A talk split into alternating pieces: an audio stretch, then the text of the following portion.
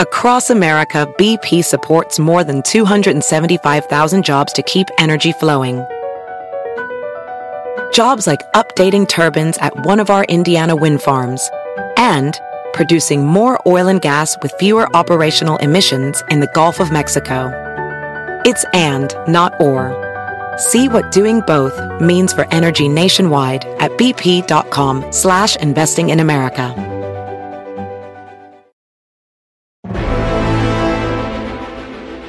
Hello and welcome to Unknown History. I'm your host, Giles Milton. If you listened to the last season of this show, inspired by my new book, Checkmate in Berlin, you learned all about the tensions in post war Europe that provoked the Cold War. And if you haven't listened to that season, I highly recommend that you catch up. Today, I want to tell you about a new audiobook that sheds more light on that same period of history. It's called Agent Sniper by Tim Tate. Agent Sniper tells a story of one of the most important spies of the early Cold War, Michael Goleniewski, codename Sniper. For years as a lieutenant colonel at the top of Poland's espionage service, Sniper smuggled thousands of top secret Soviet documents from behind the Iron Curtain. In January 1961, he abandoned his family to make a dramatic defection across Berlin with his mistress to the safety of the American territory. There he exposed more than 1,600 Soviet bloc agents operating undercover in the West, more than any single spy in history. Much of his career is still kept secret, so the full story of his exploits has never been told until now. Keep listening for an exclusive clip from the new audiobook, Agent Sniper. And if you like what you hear, you can get the book using the link in the episode notes or wherever books or audiobooks are sold. Introduction Even for a spy, and whatever else he might have been, he was a devastatingly successful spy. The man had a remarkable collection of identities. To Poland's intelligence service, he was Lieutenant Colonel Michał Goleniewski, a 40-year-old decorated former army officer, married to a Russian woman and the father of three children, and who, by the end of the 1950s, headed one of its most important espionage departments, while simultaneously working for the KGB in Moscow. In the same period, members of Poland's anti-communist movement knew and feared him as Dr. Roman Tarnowski, a relentless interrogator of dissidents who worked for the General Prosecutor's Office. In East Germany, to which he travelled regularly, the files of East Germany's secret police, the Stasi, also recorded his name as Tarnowski, though without the honorific doctorate. Meanwhile, Irmgard Kampf, his East German mistress in the Soviet sector of Berlin, to whom he had funneled thousands of dollars, Deutschmarks and pounds sterling, all stolen from Soviet bloc spy funds, believed him to be Jan Roman, a widowed Polish newspaper journalist. In the United States, the CIA registered him under his self-chosen cover name of Heckenschützer, or Sniper and reported that he was its most valuable undercover agent behind the Iron Curtain, a volunteer spy who smuggled thousands of pages of top-secret intelligence documents and microfilms to America, and who exposed communist agents throughout Europe and the West. In Britain, the security service MI5 assigned him its own cryptonym, Lavinia, and marvelled at the quality of information he provided about KGB agents who had burrowed into its sister organization MI6, as well as into some of the country's most sensitive military establishments.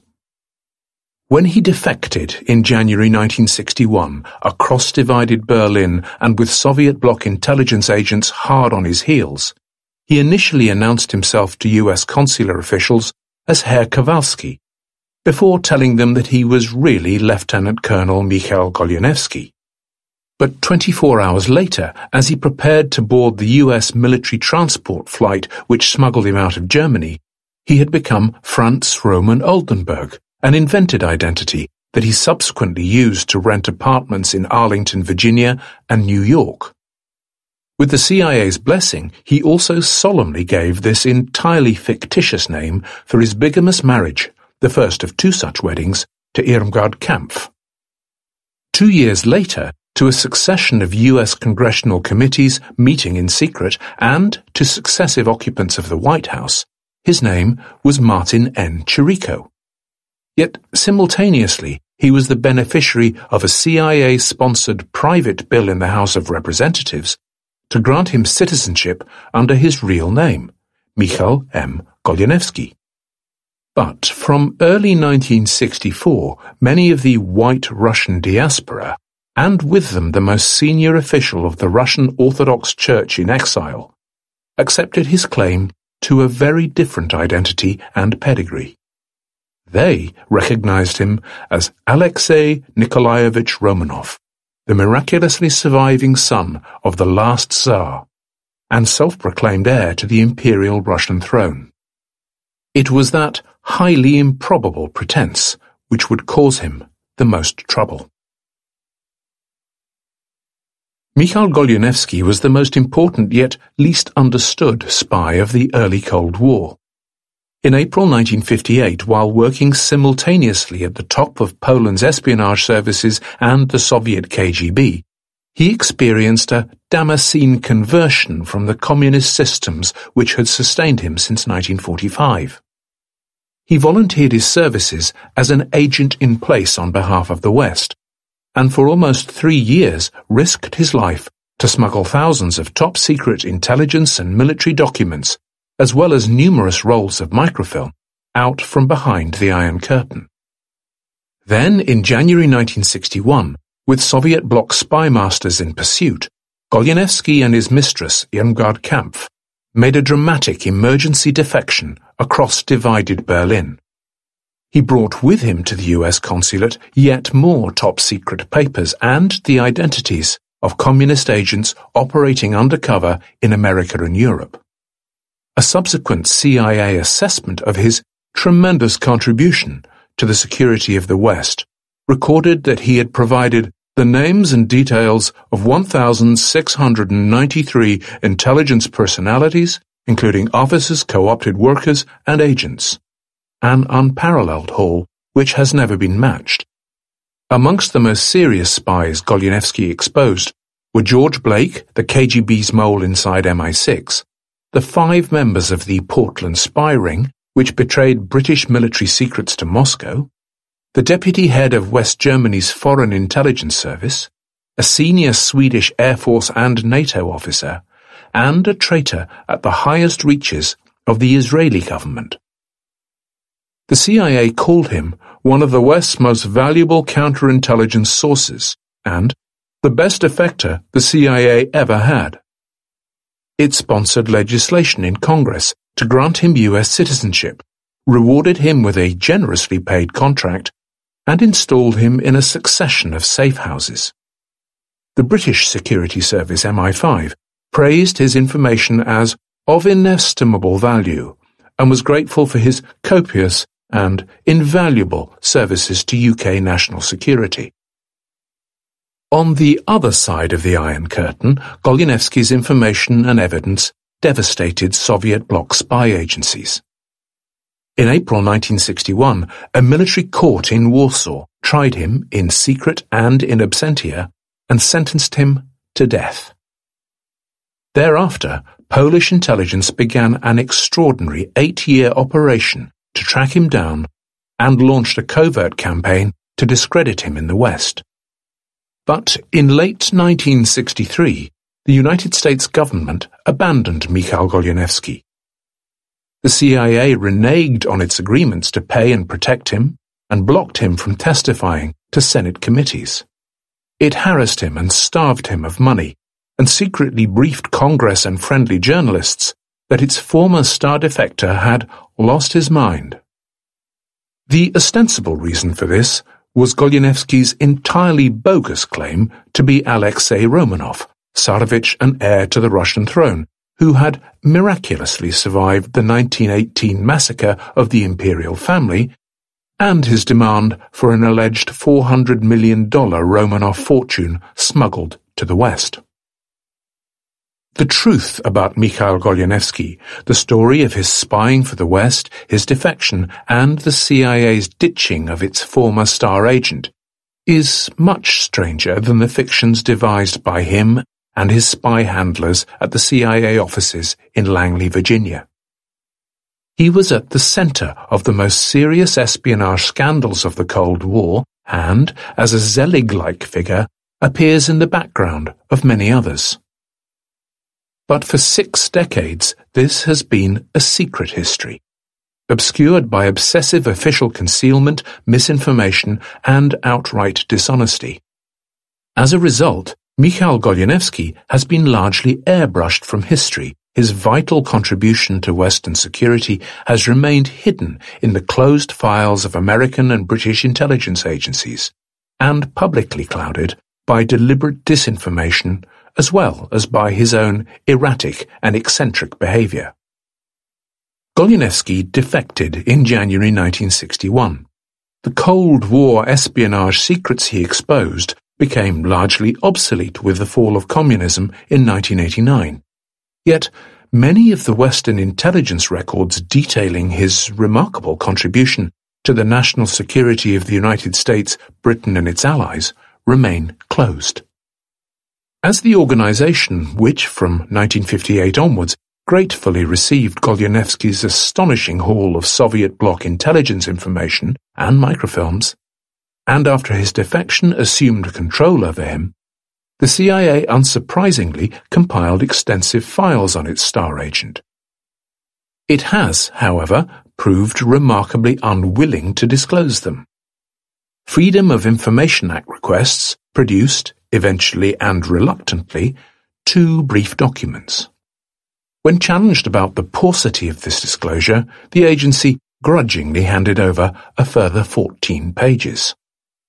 The FBI, which also worked extensively with Goleniewski, has been a little more forthcoming, though the bulk of its intelligence files on him and his information remains resolutely unavailable. In Britain, the Security Service MI5 and the Secret Intelligence Service MI6 are insulated from FOI requests. The Freedom of Information Act 2000 specifically excludes them from public scrutiny. MI5 does now voluntarily send to the National Archives some of its files, created more than 50 years ago, but this disclosure is entirely dependent on its own unfathomable whims. The security service did, after some prompting, disclose that it had created and still held a file on Goleniewski, but said that after careful consideration we have concluded that we are unable to release it due to the continuing sensitivity of the material contained within it. Fortunately, none of these organizations is particularly efficient at hiding all its relevant documents. A painstaking trawl of FOI-released files on related individuals and cases yielded a large number of pages from the otherwise withheld Goleniewski files. They have been heavily redacted to remove references to his name as well as the cryptonyms assigned to counter-espionage operations launched on the strength of his evidence. Piecing together these scattered fragments was often akin to completing a jigsaw puzzle without the original image for guidance. But the published memoirs and private papers of four of Goleniewski's CIA handlers helped fill in some of the missing corners. Yet the most important advance has been the release of the long secret files of Poland's intelligence service relating to Mikhail Goleniewski. They are held and available unredacted, at the Institute of National Remembrance in Warsaw, and offer a very different perspective on the man and his motivations. By consolidating and cross-referencing these extensive records with the declassified American and British documents, a more nuanced, more human and ultimately more troubling picture emerges of the most important intelligence agent of the early Cold War. Behind the CIA's public claims that their once invaluable agent had tragically lost his mind lies a rather more disturbing story, or rather stories, about the reason the agency cut him adrift, and how that affected Western intelligence. It is a tangled tale, which includes the covert recruitment of Nazi war criminals by US government agencies, and a Goleniewski-inspired mole hunt within both the CIA and MI5. Both agencies, like Goleniewski himself, became lost for a decade in the wilderness of mirrors that is counterintelligence. Their obsessive and ultimately fruitless pursuit of an alleged KGB mole burrowed into their respective senior ranks, tore apart the West's most vital security services just as fatally as their former star defector devastated Soviet bloc intelligence agencies. In the process, the CIA itself became the moving force in driving an already damaged man to genuine madness. The true history of Mikhail Goleniewski, then, is that of a brilliant and courageous spy who was simultaneously a deeply flawed man, as is often the case. Driven by first-hand experience of the KGB's actions and capability, he risked his life and that of his family to volunteer his services and intelligence to the West. His is an extraordinary and largely untold story of Cold War espionage and skullduggery, of treachery and deceit, of passion and betrayal. But it is also the very human tragedy of a brave man with a remarkable intellect who undermined his solitary and fanatical mission with a fatal combination of arrogance, hubris, and personal greed flaws which were exploited and exacerbated by the country he had risked everything to help, until its officials drove him so far down the rabbit hole of intelligence and counter-espionage that he ultimately lost his mind. And it all began in good spying tradition, with an anonymous and mysterious letter smuggled across divided Cold War Europe in April 1958. Once again, that was a special excerpt from Agent Sniper by Tim Tate. If you want more, pick up your copy of Agent Sniper using the link in the episode notes or wherever books or audiobooks are sold.